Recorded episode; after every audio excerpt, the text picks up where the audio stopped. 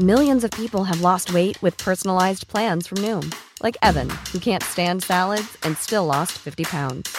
Salads, generally, for most people, are the easy button, right? For me, that wasn't an option. I never really was a salad guy. That's just not who I am. But Noom worked for me. Get your personalized plan today at Noom.com. Real Noom user compensated to provide their story. In four weeks, the typical Noom user can expect to lose one to two pounds per week. Individual results may vary. Everyone knows therapy is great for solving problems, but getting therapy has its own problems too, like finding the right therapist, fitting into their schedule, and of course, the cost. Well, BetterHelp can solve those problems. It's totally online and built around your schedule. It's surprisingly affordable too. Connect with a credentialed therapist by phone, video, or online chat, all from the comfort of your home. Visit betterhelp.com to learn more and save 10% on your first month. That's BetterHelp, H E L P.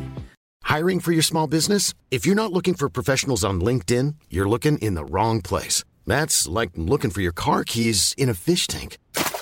LinkedIn helps you hire professionals you can't find anywhere else, even those who aren't actively searching for a new job but might be open to the perfect role. In a given month, over 70% of LinkedIn users don't even visit other leading job sites. So start looking in the right place. With LinkedIn, you can hire professionals like a professional. Post your free job on linkedin.com slash people today.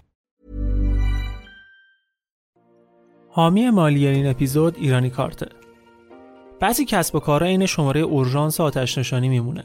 همه می‌دونیم حسا ولی فقط توی مواقع اورژانسیه که می‌فهمیم وجودشون چقدر لازمه و چقدر بهشون نیاز داریم. ایرانی کارت هم مثل ایناست. من شخصا بارها اسمشون رو شنیده بودم ولی تا وقتی که کارم گیر نبود و نمی‌خواستم یه پرداخت خارجی بزنم اصلا نمی‌دونستم چیه. ایرانی کارت یه وبسایتیه با بیش از 70 80 خدمت مختلف. خلاصه بخوام بگم شما هر کار مالی یا پولی با خارج از ایران داشته باشی ایرانی کارت یا راه حلش رو داره یا راه حلش رو پیدا می‌کنه. از پرداخت اشتراک سایت ها گرفته تا چیزای ساده ای که هممون در طول روز بهشون نیاز پیدا می‌کنیم تا زندگیمون راحت تر باشه. مثلا خرید یک کالای اصل و خاص از آمازون. از خدماتی که به گیمرها و بازیاشون مربوط میشه گرفته تا کمک به فریلنسرها برای نقد کردن درآمد جذاب دلاریشون کمک به دانشجوها، کمک به مسافرها و مهاجرایی که دنبال رزرو خونه و پرداخت شهریه دانشگاهشون در خارج از ایرانن و خرید امن رمز ارز. ایرانی کارت شما رو به دنیا وصل می‌کنه و کارتون رو را میندازه. الانم توی تابستون در راستای مسئولیت اجتماعیش اسپانسر پادکست های مختلف شده و ممکنه بارها اسمشون رو بشنوید. پس یه سری به سایتشون بزنید و گوشه ذهنتون داشته باشیدش. شک نکنید که یه روزی به کارتون میاد. ایرانی کارت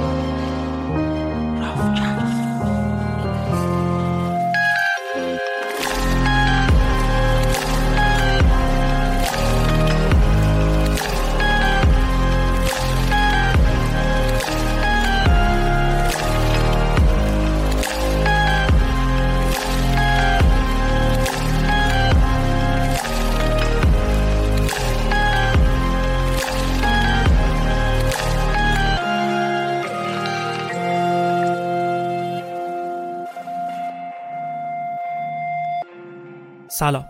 من ایمان نژادهت هستم و شما به پنجاهمین اپیزود رافکست گوش می‌کنید که در مرداد 1401 منتشر میشه.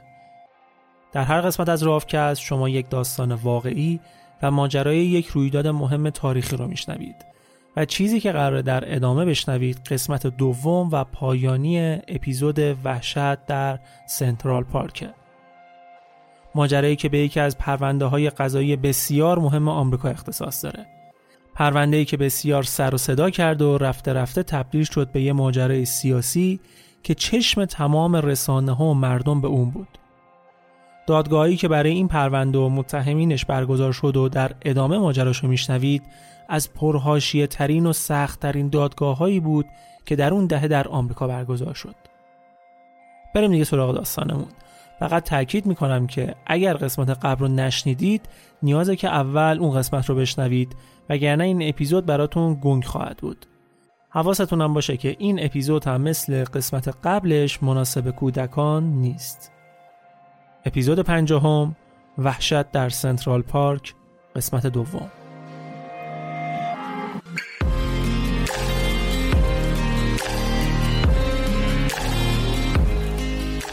یه فصل با شیرینی نامحدود دوای گرمای بیمثال امسال چیه؟ یه شربت شیرین و خنک با طعم اصل که حال دلتون رو جا بیاره با یه سرویس اینترنت ADSL که سرتون رو برای خونه موندن گرم کنه. ما میگیم شیرینی بستای اینترنت آسیاتک مثل شربت اصل نامحدوده. اما چرا؟ چون دیگه قرار نیست از کسی بشنوی که آسیاتک تو این منطقه پرس نداره یا به خاطر خط فیبر امکان استفاده از سرویس های پرسرعت رو نداری. از هر منطقه و جغرافیایی که باشی می‌تونی بدون محدودیت به خانواده آسیاتک بپیوندی. حالا این سرویس چیه؟ آسیاتک یه سرویس استثنایی سه ماهه با سرعت 8 مگ داره که می‌تونی فقط با پرداخت 165 هزار تومن از 1400 گیگ حجم بین المللی بهره من بشی. پس تابستون امسال تو با خرید بسته های جشنواره نقره‌ای آسیاتک نامحدود شیرینش کن.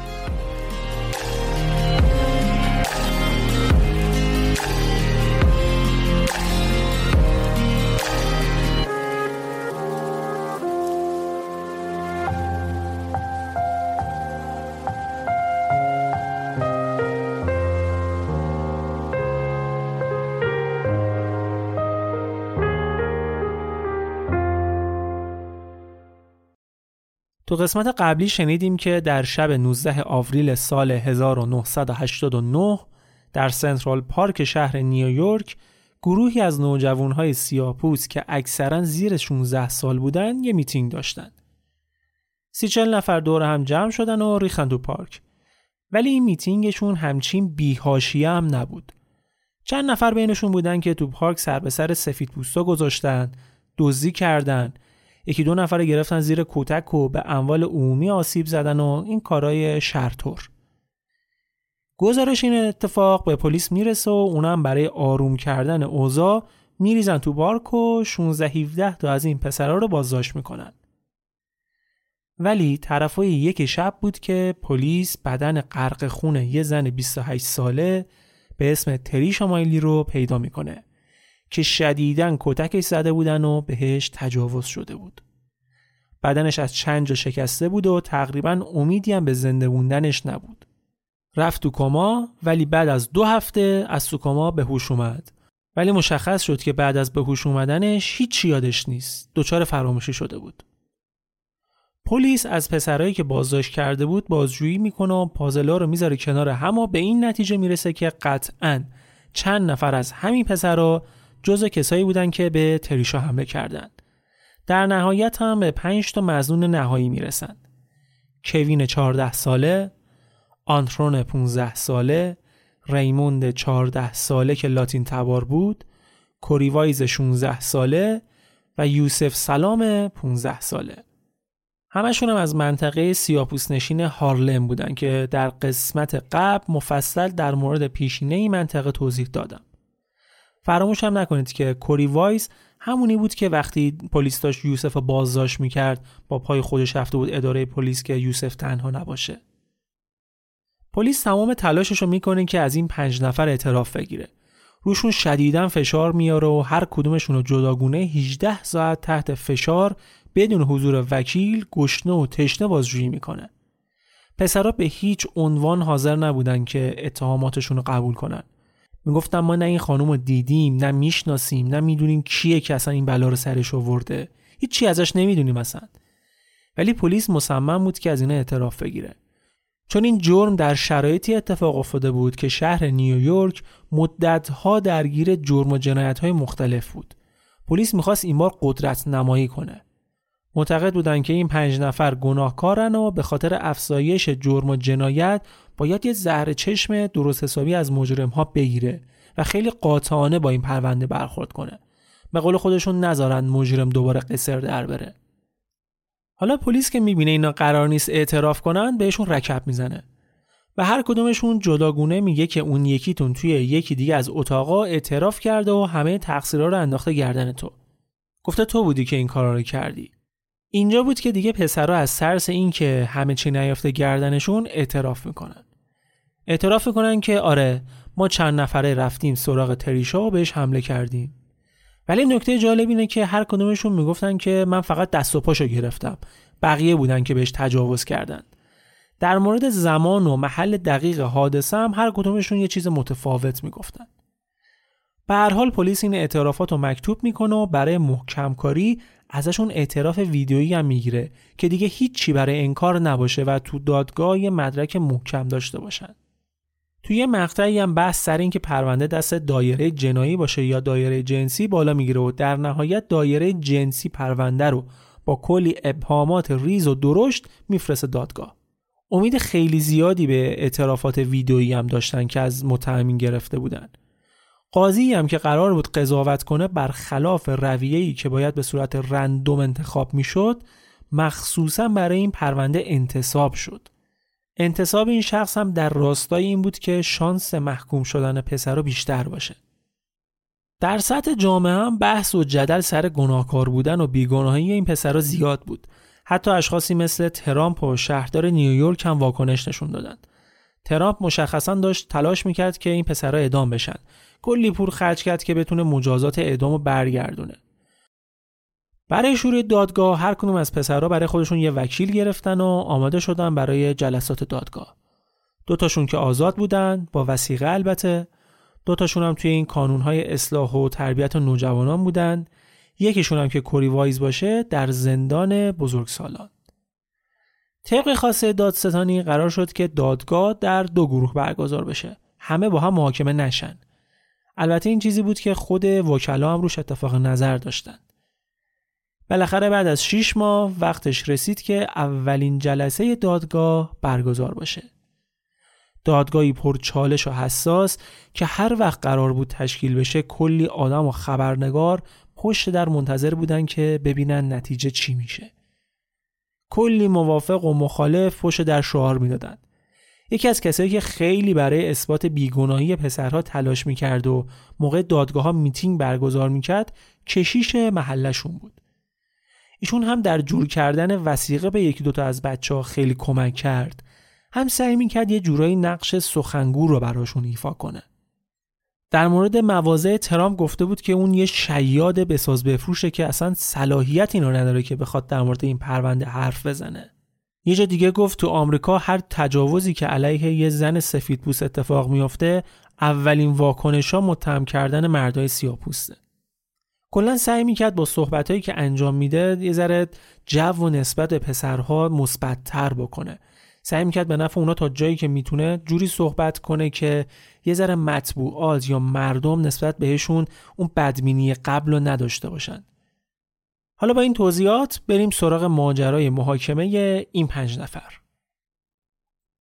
طبق رویه اول قرار بود که یه سری جلسه قبل از شروع دادگاه اصلی با حضور متهمین وکلاشون نماینده دادستانی خانم الیزابت لدر و قاضی اصلی دادگاه برگزار بشه. خانم لدر همون کسی بود که توی قسمت قبل گفتم که اعترافات ویدیویی در حضور این شخص گرفته شد و خودش هم یه سری ایرادات به مدارک پلیس و اعترافای پسرها گرفته بود. قرار بود که توی این جلسات مدارک دادستانی و دفاعیه های وکلا و روند دادگاه مشخص بشه. تو همین جلسات هم قاضی گفتش که اون اعتراف نامه ای بود که یوسف سلام نوشته بود ولی مادرش از رسید و نذاش امضاش کنه. گفت اونو به عنوان اعتراف یوسف به رسمیت می‌شناسه. چرا؟ چون یوسف موقع بازداشت به پلیس به دروغ گفته بود که 16 سالشه در صورتی که 15 سالش بود و در کنار اینا تمام اعترافات نوشته شده و ویدیویی بقیه پسرها رو هم به رسمیت می‌شناسه و به عنوان مدرک از دادستانی قبول می‌کنه که در جلسات دادگاه مطرحشون کنه اولین جلسه محاکمه روز 25 ژوئن 1990 شروع شد. اولین گروهی هم که محاکمه شدند آنترون، یوسف و ریموند سانتانا بودند. قاضی هم یه قاضی کارکشته و سفت و سخت که کار وکلا رو خیلی سخت می‌کرد و هیئت منصفه ای که چهار نفرشون سفید پوست، چهار نفر سیاه پوست، سه نفر لاتین تبار و یک نفرشون هم آسیایی بود. قرار بود که هیئت منصفه در مورد گناهکار بودن یا نبودن این پسر رو تصمیم بگیره. دادگاه با اظهارات نماینده دادستانی خانم لدر شروع شد. ایشون رو به هیئت منصفه گفت که اون شب حادثه این پسرایی که الان تو دادگاه می‌بینید با یه گروه سی نفره رفتن تو پارک و مردم بیگناه و آزار اذیت کردن بعدش هم رفتن سراغ تریشا. کوین دستشو گرفته بعدم ریموند با یه لوله زده تو سرش و ادامه داستان. اعترافاتشون هم ثبت شده و فیلمش هم موجوده که به وقتش نشونتون میدیم. بعدش نوبت رسید به وکلا که یکی یکی حرف بزنن یکی از وکلا اومد گفت که اولا که تمام این اعترافات به اجبار گرفته شدن مجبورشون کردن که اعتراف کنن. و حتی یوسف اگه مادرش نرسیده بود پای اون اعترافنامه دروغ رو هم امضا می‌کرد. بعدش هم نه در صحنه جرم و نه در تمام پارک هیچ مدرک جرمی که بتونه موکل من یا بقیه این پسرا رو به این جنایت ربط بده پیدا نشده. نه اثر انگشتی نه اون لوله‌ای که ازش حرف می‌زنین. هیچی. پلیس فقط دنبال این بوده که خیلی سریع این پرونده رو ببنده. یکی دیگه از وکلا هم گفت که اون شب وقتی این اتفاق افتاد و اتفاقا رسانه ها هم خیلی زود خبرش رو منتشر کردن هنوز هیچی نشده سیاپوستا رو به عنوان متهمین این حادثه معرفی کردن. بدون هیچ مدرکی بریدن و دوختن. این باعث شد که افکار عمومی جهت پیدا کنه. بعد دفاعیات وکلا نوبت شاهدها بود اولین کسی که برای شهادت اومد یکی از همون زوج دوچرخه سواری بودن که توی پارک اذیت شده بودن. خانمی که ترک دوچرخه بود اومد و شهادت داد که وقتی از بین گروه رد می شدن اونا سر به سرشون گذاشتن و صدای عجیب غریب در آوردن این حرفا. نفر بعدی یکی از کسایی بود که تو پارک کتک خورده بود. وکلا ازش پرسیدن شما کسی که بهتون حمله کرده بود شناسایی کردید؟ گفت بله. با کمک پلیس شناساییش کردیم. بعد ازش پرسیدن اون شخص الان تو دادگاهه؟ گفت نه. یکیچ به نفع پسرا. بعد خانم لدر یه سری عکس از تریشا بین هیئت منصفه پخش کرد که بعد از حمله تو بیمارستان ازش گرفته بودن. عکس همچین ناراحت و سر صورت ترکیده داغون. همزمان پزشکش هم اومد در مورد شرایط و آسیبی که دیده بود یه سری توضیحات داد. از شکستگی های جمجمش و چیزای دیگه گفت بعد از این جلسه لدر با بازپرس پرونده سر مهمترین مدرکی که تا حالا رو نکرده بودن صحبت می‌کنن. اسپرمی که توی یه جورابی در محل حادثه پیدا کرده بودن.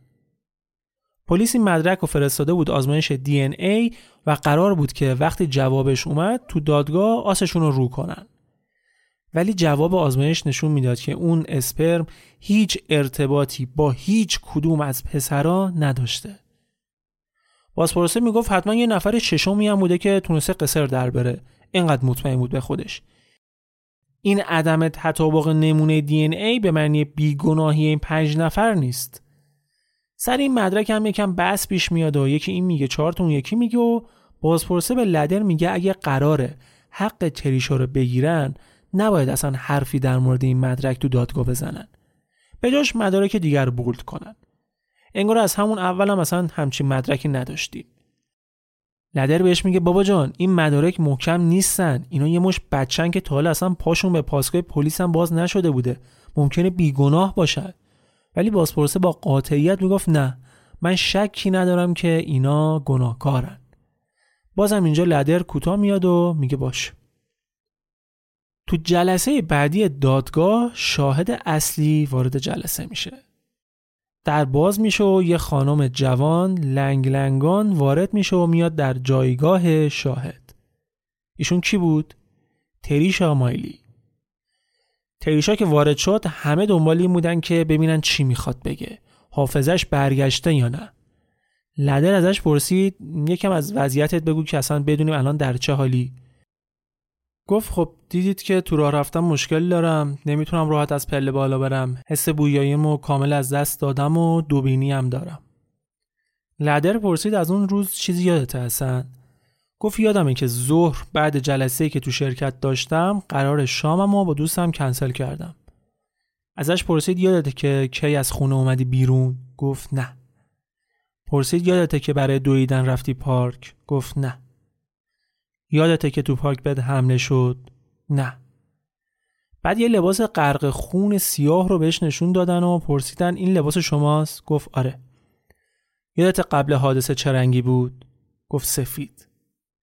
تریشا هیچی از روز حادثه یادش نبود. شاید کوچکترین چیزی اگه از اون روز تو خاطرش بود یا حداقل یادش بود که چند نفر بهش حمله کردن گره این پرونده باز می‌شد.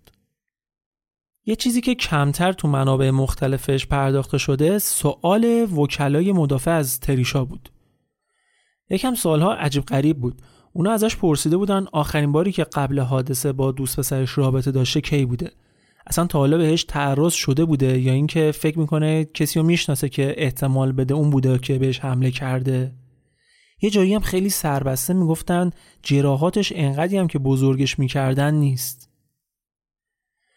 خلاصه توی جلسات بعدی وکلا حسابی پلیسایی که از پسر رو بازجویی کرده بودن و به هم گره زدن. با سوالاتشون تناقض حرفاشون رو در آوردن. یکیشون گفته بود فلانی اعتراف کرده من تجاوز کردم. بعد اون یکیشون می‌گفت همون پسره گفته که من دستاشو گرفته بودم. وکلا می‌گفتن نمیشه که جفتش درست باشه. بالاخره یکیتون دارید اشتباه میگید. یا مثلا یکیشون گفت ما از مادر فلانی خواستیم موقع بازجویی بره بیرون. بعد اون یکیشون اومد گفتش که مادرش خودش اومد گفت من می‌خوام موقع بازجویی تو اتاق نباشم. این تناقضات شاید خیلی مهم نباشن ولی خیلی خوب می‌تونست بازجویی های پلیس رو اعتبار کنه یا حداقل صحتشون رو ببره زیر سال ولی بعد یه شاهد مهم دیگه اومد تو بازی. کسی که از اسپرم داخل بدن تریشا آزمایش دی ای گرفته بود. اون گفت کیفیت نمونه انقدر پایین بود که عملا هیچی دستگیر اون نشد. وکلا ازش پرسیدن پس از این آزمایش نتونستید ثابت کنید که اون نمونه با دی ای این بچه ها می‌خونه؟ طرف گفت نه. ما از 14 نفر از جمله دوست پسر تریشان نمونه گرفتیم و هیچ کدومش با نمونه ما همخونی نداشت. نه این نمونه و نه از نمونه این که تو اون جوراب بوده. وکیل گفت باشه. باشه؟ بعد یهو برگشت گفت جوراب؟ شاخک های همه وکلا تیز شد. کدوم جوراب؟ اصلا روحشون هم خبر نداشت که همچین مدرکی وجود داره. وکیل دوباره ازش پرسید شما تایید می‌کنید که در هر دو نمونه هیچ اثری از دی ای موکل من یا هر کدوم دیگه از این بچه ها وجود نداشته؟ گفت بله تایید می‌کنم. دادگاه رفت رو هوا. همه فگ و فامیلای پسرا رفتن تو بغل هم دیگه. واسه دادستانی سوتی شد بعدم سوتی شد. این کار خرابی برای لدر باعث شد که به وکلا پیشنهاد معامله بده. گفت ما حاضریم در ازای اعتراف پسرا تو حکمشون تخفیف قائل بشیم و اتهام تلاش برای قتل رو از دادخواستمون حذف کنیم. ولی به شرطی که هر ستاشون اعتراف کنن. یادتون نره که فعلا سه نفرشون داشتن محاکمه می شدن. لدر پیشنهاد و داد و وکلا با خانواده ها مطرح کردند ولی هیچ کدوم از پسرها قبول نکردند. گفتن ما به جرمی که نکردیم آقا جان اعتراف نمی کنیم. تو جلسه بعدی پدر آنترون قرار بود صحبت کنه. اگه یادتون باشه تو قصت قبلی گفتم ایشون کسی بود که به پسرش فشار آورد که اعتراف کنه تا پلیس بذاره برگرده خونه و دیگه اذیتشون نکنن. پدر آنترون تو نصف بیشتر جلسات دادگاه اصلا شرکت نکرد که ظاهرا به خاطر مریضی حادی بود که درگیر شده بود و کسی هم خبر نداشت. سر همین قضیه هم آنترون خیلی ازش دور شده بود شاکی بود ازش. ایشون تو دادگاه شهادت داد که اون بوده که پسرش رو مجبور کرده شهادت دروغ بده. لدر ازش پرسید خب چرا باید همچین کاری کنی؟ گفت پلیس با ما گفت که اگه اعتراف کنه اجازه میدن که برگردیم خونه. لدر اینجا سوالی ازش می‌پرسه که همش تو ذهن منم هست واقعا گفت تو واقعا فکر کردی پسرت بیاد اعتراف کنه که رفته یه زن تو حد مرگ کتک زده بعدم بهش تجاوز کرده اون وقت پلیس هم می‌ذاره برگرده خونه. گفت آره پلیس ما اینطوری گفته بود. همینو گفته بود به ما. گفت پس چطور؟ موقعی که داشتن ازش فیلم می‌گرفتن هیچی نگفتی. اون موقع چرا نیومدی بگی پسر من بیگناهه؟ تو که دیدی داستان ادامه پیدا کرد چرا هیچ کاری نکردی؟ وقتی پدر آنتران گفته بود که پسر من میگه همچین کاری نکرد و منم حرفشو باور می‌کنم لدر گفت که همین پسرت اعتراف کرده که همچین کاری کرده. پس ما هم حرفشو قبول می‌کنیم.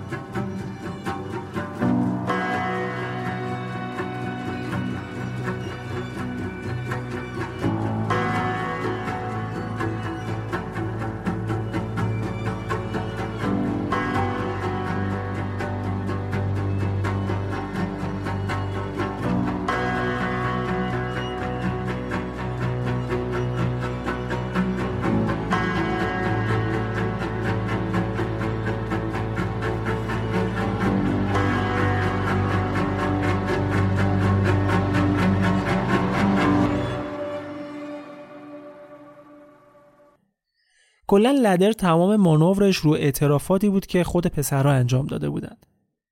بعدش هم مهمترین مدرکی که داشتن رو کردن. فیلم اعتراف پسرها. این برگ برنده لدر بود که به وضوح نشون می‌داد که بچه ها به حمله و تجاوز دارن اعتراف می‌کنن.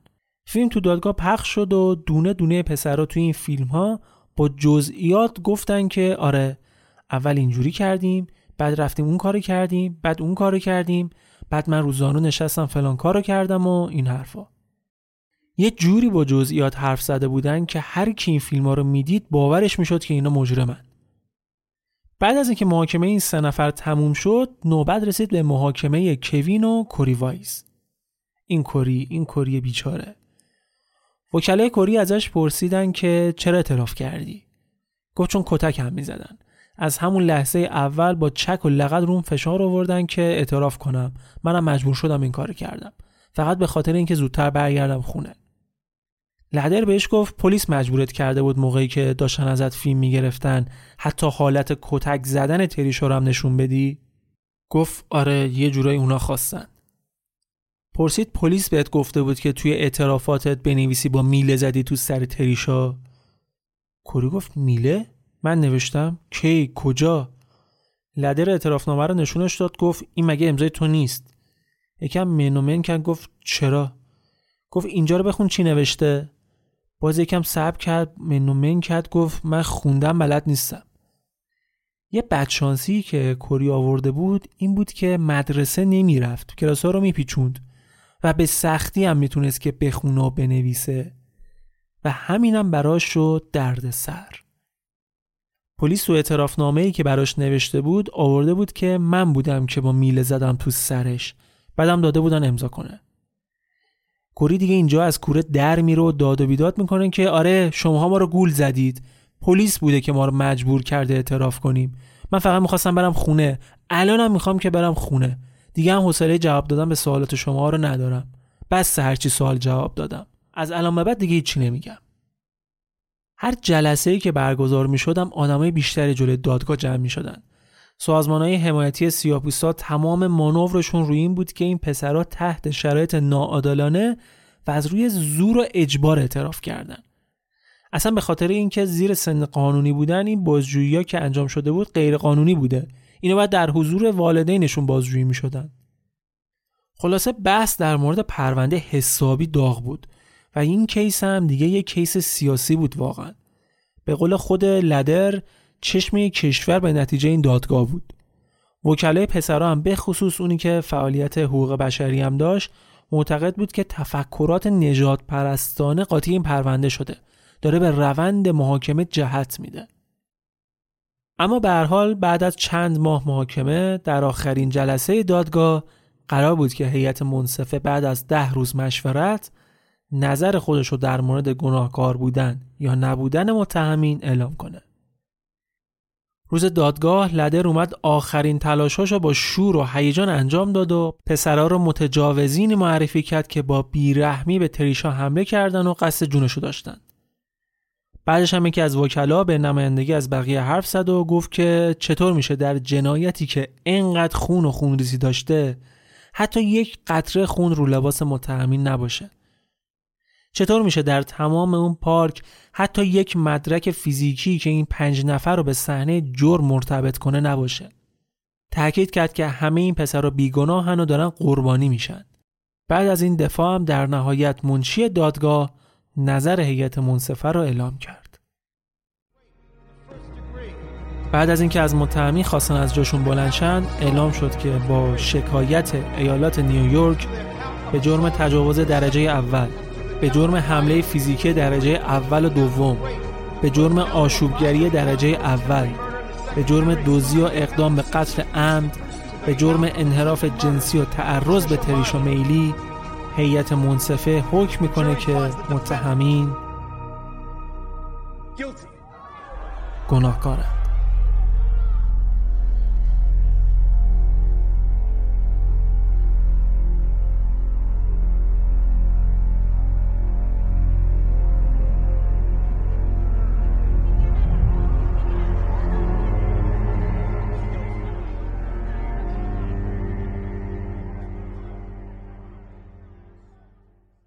بعد از اعلام نظر هیئت منصفه حالا نوبت قاضی بود که محکومیت هر کسی رو مشخص کنه. به جز کوری وایز چهار نفر دیگه تا ده سال زندان براشون بریده شد که به خاطر سنشون بعد می‌رفتن کانون اصلاح و تربیت. اما برای کوری وایز به خاطر اینکه یه آدم بالغ حساب می‌شد با اینکه از جرم اقدام به قتل ام تبرئه شده بود 15 سال حبس بریدن. که محکومیتش هم باید در زندانهای بزرگسالان میگذروند. البته اینجا باید یه پرانتز باز کنم. متهمین این ماجرات متهمین اصلی پنج نفر نبودن شیش نفر بودن ولی این نفر ششم کلا توی داستانا نبوده هیچ وقت زیادم دمای صحبت نشده و به خاطر اینکه تحت هیچ شرایطی تو بازجویی ها اعتراف نکرده بود و هیچ فیلم اعترافی هم ازش ضبط نشد تو دادگاه از اتهام تجاوز صبرهی شد با اینکه پسرای دیگه توی اعترافایی که کرده بودن مستقیما به این شخص هم اشاره کرده بودن که باهاشون شریک بوده این جرمو ولی چون خودش اعتراف نکرده بود و با دادستانی هم معامله کرد بعدا دادگاهی جدا براش تشکیل شد و فقط به جرم دزدی و ضرب و به حدود دو سال زندان محکوم شد. به حال اعضای هیئت منصفه بعد از دادگاه مصاحبه ای رو انجام دادن و گفتن اتفاقا چیزی که باعث شد رأی بر گناهکار بودن این افراد بدن اعترافات ویدیویی نبوده بلکه شواهد فیزیکی بوده که دادستانی مطرح کرد. مثل دوتا تارمویی که می‌گفتن از لباس زیر کوین پیدا کردن یا علف و خاکی که تو لباس پسرا بوده. پسرا افتادن زندان و تقریبا یک سال بعد یک سال بعد از این حکم چهار نفرشون درخواست تجدید نظر کردند که خب هیچ فایده ای هم نداشت. بعد محکومیتشون رو میگذروندن. حالا از این جای داستان به بعد می‌خوایم بریم ببینیم که هر کدوم بعد از پایان محاکمه ها چی گذروندن.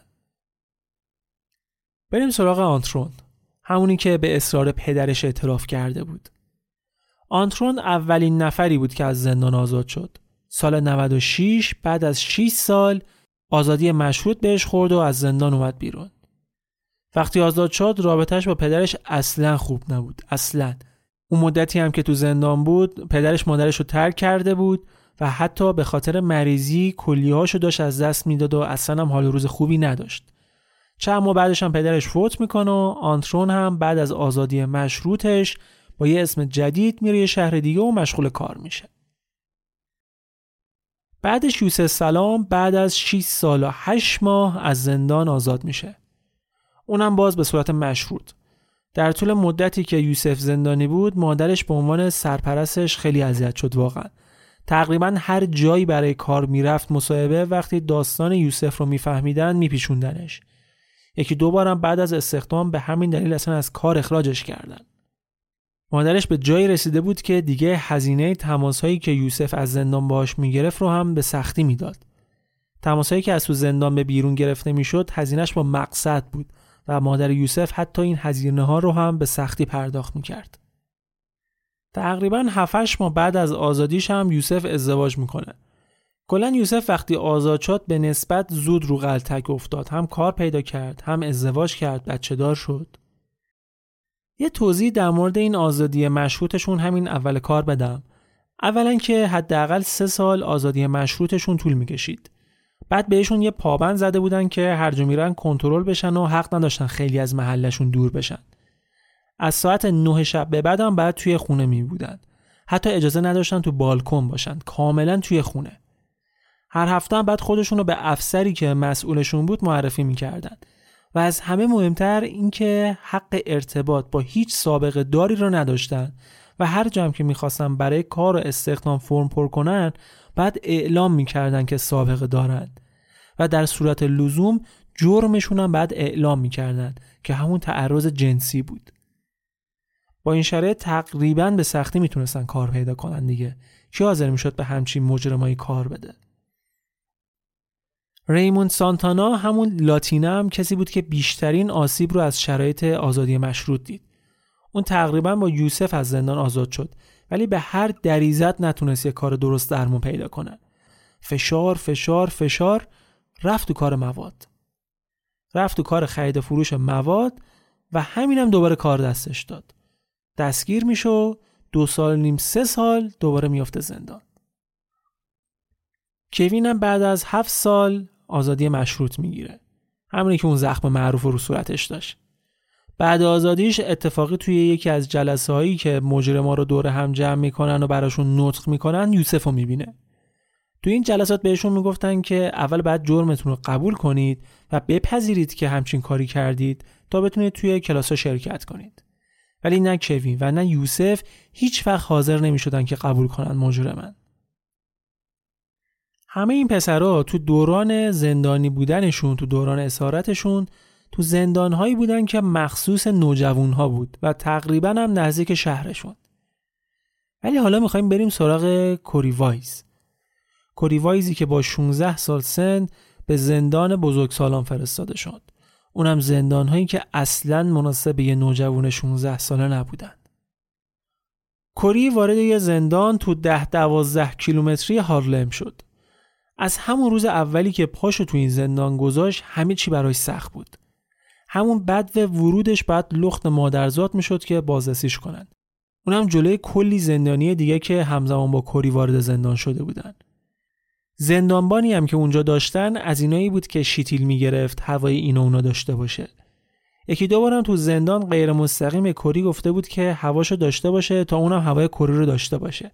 ولی کری اصلا سر از حرفای زندانبانه در نمی آورد. کلا تو این باغا نبود که. یه مدت گذشت تا کری اون چیزی که نباید می‌دید رو دید.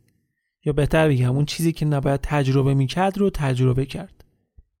زندانبان به دو سه نفر از این گردن کلفته زندان اجازه داد که برن سراغش. اونجا برای اولین بار تو زندان کری به شدت کتک خورد و بعدم بهش تجاوز شد. له و لبردش کرده بودن. وقتی بردنش درمونگاه التماس پرستاره می‌کرد که کمکش کنه. حداقل یکی رو بهش معرفی کنه که داستانش رو بهش بگه. بگه که چه بلایی سرش اومده. ولی پرستاره بهش میگه اگه جریان به کسی بگه دفعه بعدی جنازش رو میارن اینجا. کره اونجا فهمید که باید دم زندانبانه رو ببینه که دیگه همچین بلایی نخواد سرش بیاد. ولی فقط می‌تونست در حد چهار تا بیسکویتی چیزی بهش رشوه بده. مادرش هم خیلی توان مالی اینو نداشت که بتونه کمکش کنه. زندانبانه بهش گفت فعلا هوا تا دارم ولی نمی‌تونم تضمین کنم که دوباره نیان سراغت ها. ولی اگه اومدن سراغت سری بعدی جای درمونگاه بگو ببرنت انفرادی. کوری تو زندان از یکی میشنوه که می‌تونه درخواست انتقالی بده و زندانش رو عوض کنه. ولی خب یکی دو سالی زمان می‌بره. اما ارزش فرار کردن از اون شرایطی که گیرش افتاده بود و داشت واقعا. نامه رو می و تقریبا یک سال بعد سال 1991 به زندان جدید منتقل میشه. زندانی تو 520 کیلومتری هارلم.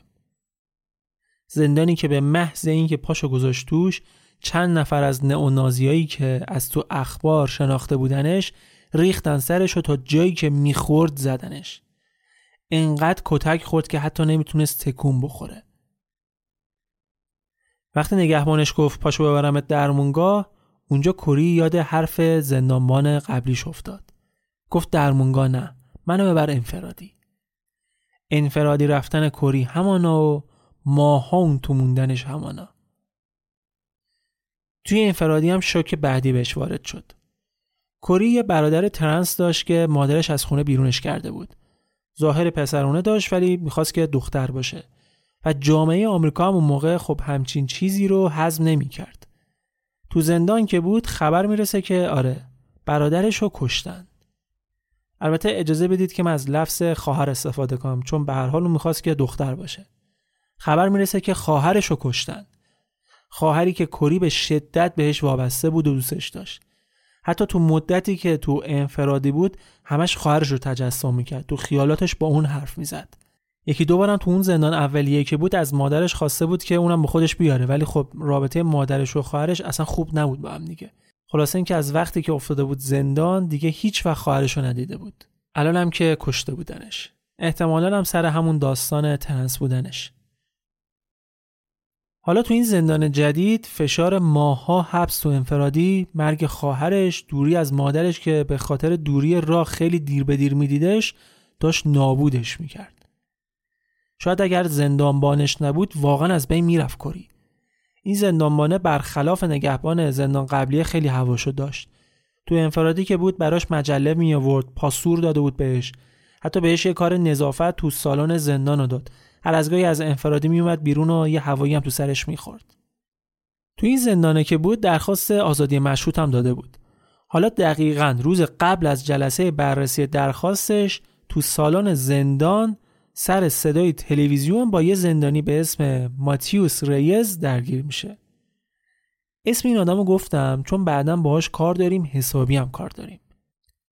فرداش کوری میره توی جلسه آزادی مشروطش و از خوشرفتاریایی که کرده میگه و تعهد میده که در صورت آزادی کار اشتباهی نکنه.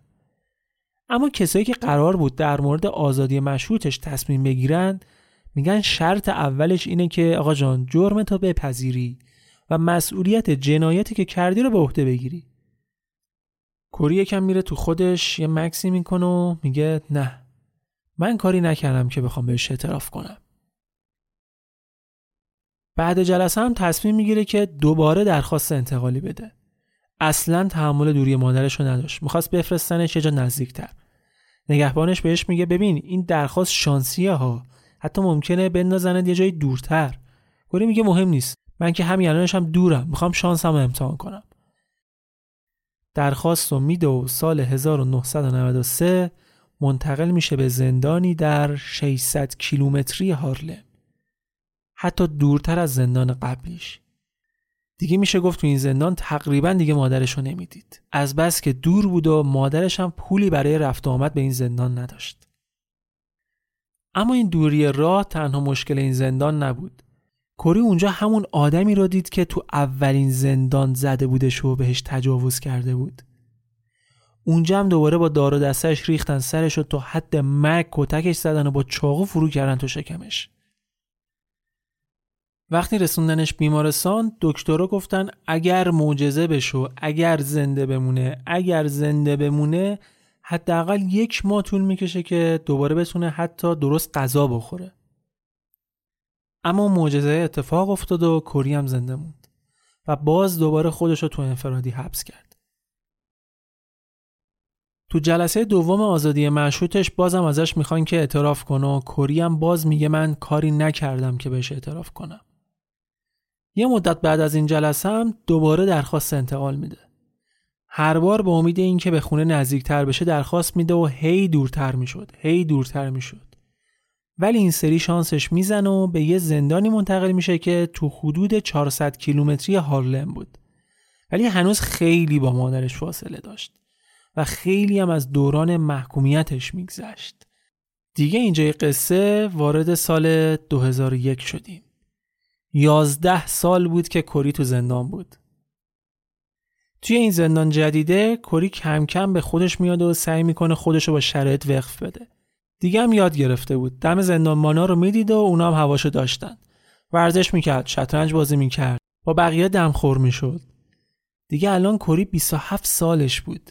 بچه نبود که بخواد قایم بشه. خوش رو سرگرم می‌کرد که شرایط براش راحت تر بگذره. دیگه هم توی جلسات آزادی مشروط شرکت نکرد. اما تو اون زندان یه روز دوباره ماتیوس ریز رو می‌بینه. همونی که توی زندان قبلی سر صدای تلویزیون باش دعوا کرده بود. در واقع ریز میشناستش. میاد جلو و اول ازش عذرخواهی می‌کنه و میگه که خوبه که هنوزم امید داری و سعی می‌کنی به همه بگی بیگناهی و این حرفا. باشه ذره گپ می‌زنه. این داستان میگذره شرایطم به همین منوال میگذره تا یک سال بعدش. تا اینکه سال 2002 یه خبر خیلی مهم و فوری به بازپرس دایره جنایی نیویورک می‌رسه خبر چی بود؟ دادستان نیویورک می‌خواست ببینتش چیکارش داشت؟ بهش گفت که ماتیوس ریز زندانی که به جرم چندین فقره تجاوز و قتل به حبس ابد محکوم شده بود یه اعتراف جدید کرده به چی؟ به اینکه یازده سال پیش شب 19 آوریل سال 1989 تو سنترال پارک نیویورک به تریش و مایلی حمله کرده با یه چوب کوبیده تو سرش کشون کشون بردتش لای درختا و بهش تجاوز کرده.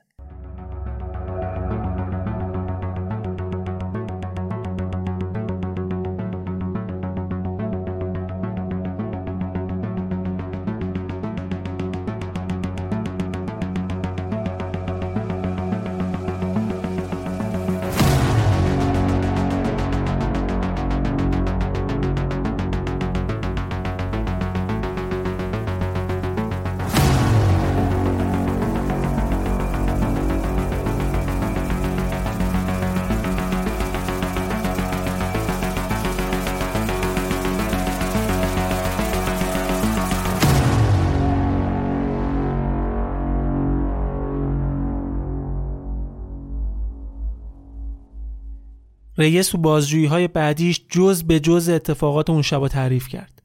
گفت وقتی تریشا رو تو پارک دیده تعقیبش کرد و توی یه جای خلوت با شاخه درخت کوبیده تو سرش.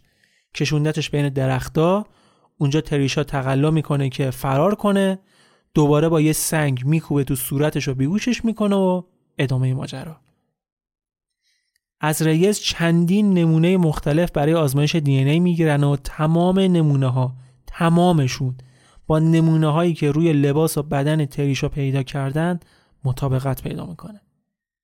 ریز این کاری کرده بود. بخش جنایی دوباره خط زمانی اتفاقات اون شب بررسی کرد و دید که به هیچ عنوان امکان نداشته که پسرا تو لحظه حمله به تریشا اونجا باشن. یعنی چی؟ یعنی ریس تنها هم این کارو کرده بوده. اونا وقتی موضوع رو با بازجوهای اون زمان و رئیس دایره جنسی مطرح کردن اصلا قبول نمی‌کردن. بازجوها که اول می‌گفتن ریز واسه اینکه خودش رو مطرح کنه همچین اعترافی کرده. تا موقعی که جواب دی ای اومد و ثابت شد که کار اون بوده.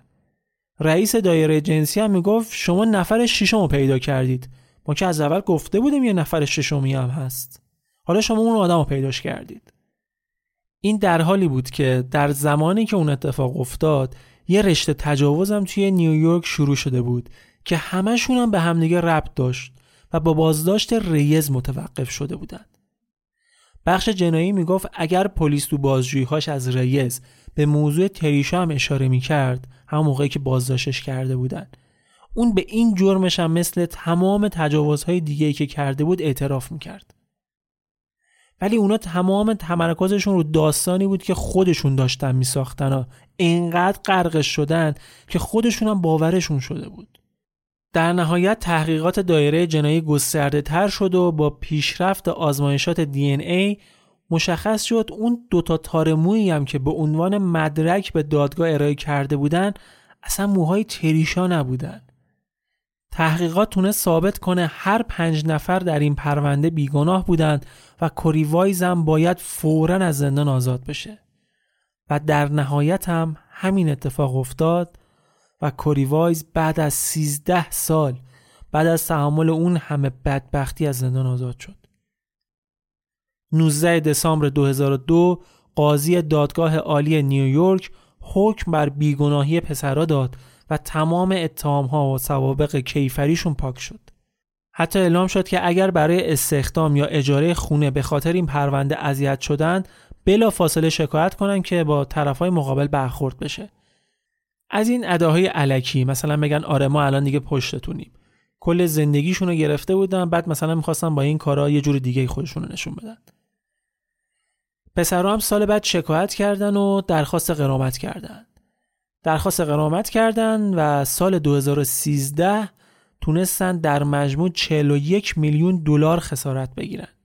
تقریبا هر کدومشون به خاطر هر یک سالی که تو زندان بود یک میلیون دلار خسارت گرفت.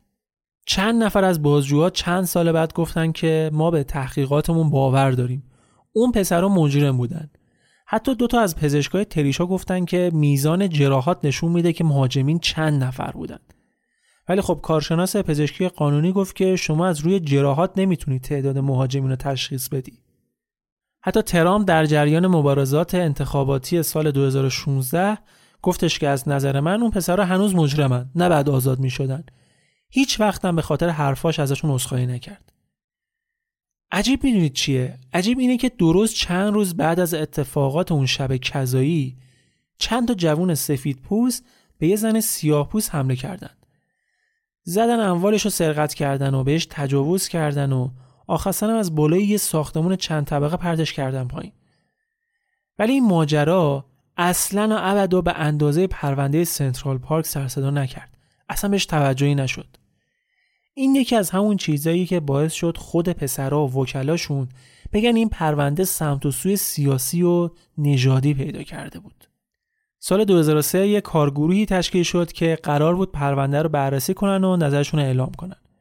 این کارگروه در نهایت تو گزارشش گفت که نمیشه به حرفای قاتل زنجیره اعتماد کرد. درسته که آزمایشات نشون داده که اون به تریشا حمله کرده ولی این به این معنی نیست که اون پسران بیگناهن. حدس ما اینه که اون شب دو بار به تریشا حمله شده. اول این پنج نفر بهش حمله کردن و کتکش زدن بعد ریز از فرصت استفاده کرد و رفته به تریشا تجاوز کرده. خلاصه اینکه ماجرای این پرونده باعث شد که یه حجمه گسترده علیه اعترافات اجباری به راه بیفته و دیگه موقع بازجویی ها تمام دقایق بازجویی از متهمین با دوربین ثبت و ضبط بشه. آزمایشات دی ای پیشرفت بیشتری کردن و پروژه های غیر انتفاعی مثل پروژه بیگناهی را افتادن که کارشون اثبات بیگناهی زندانی هایی مثل پسران سنترال پارک بود. اونا حتی تونستن تا سال 2016 حدود 340 نفر از زندانیا رو که بیگناه بودن از زندان بیارن بیرون.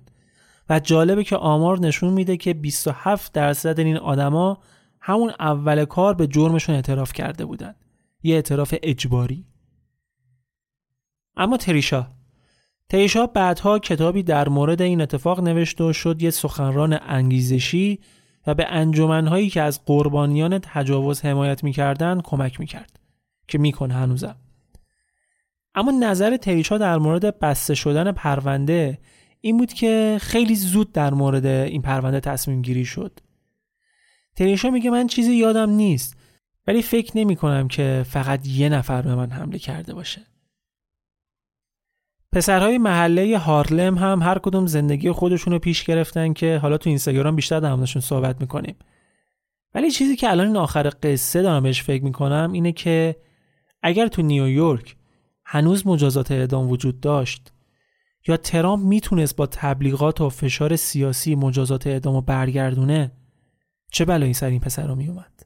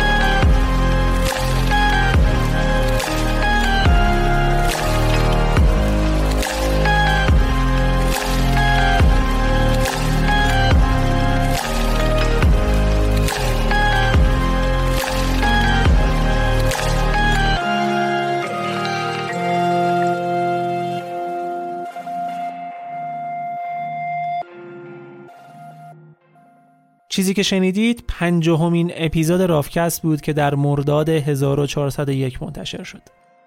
این اپیزود رو من به کمک پرستو کریمی برای شما آماده و منتشر کردیم.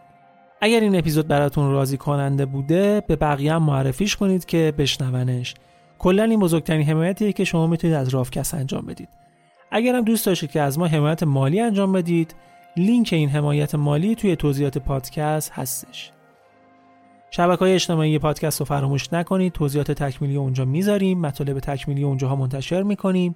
سایت رافکست رافکست.ir هم هست. برای شنیدن آنلاین اپیزودها و یا دانلودشون. کلی مطالب دیگه هم توی سایت منتشر کردیم که جای دیگه ای ازشون حرف نزدیم. حتی تو پادکست. ممنون از شما. ممنون از اسپانسرهای این اپیزود خونیاگر و آسیاتک. دمتون گرم.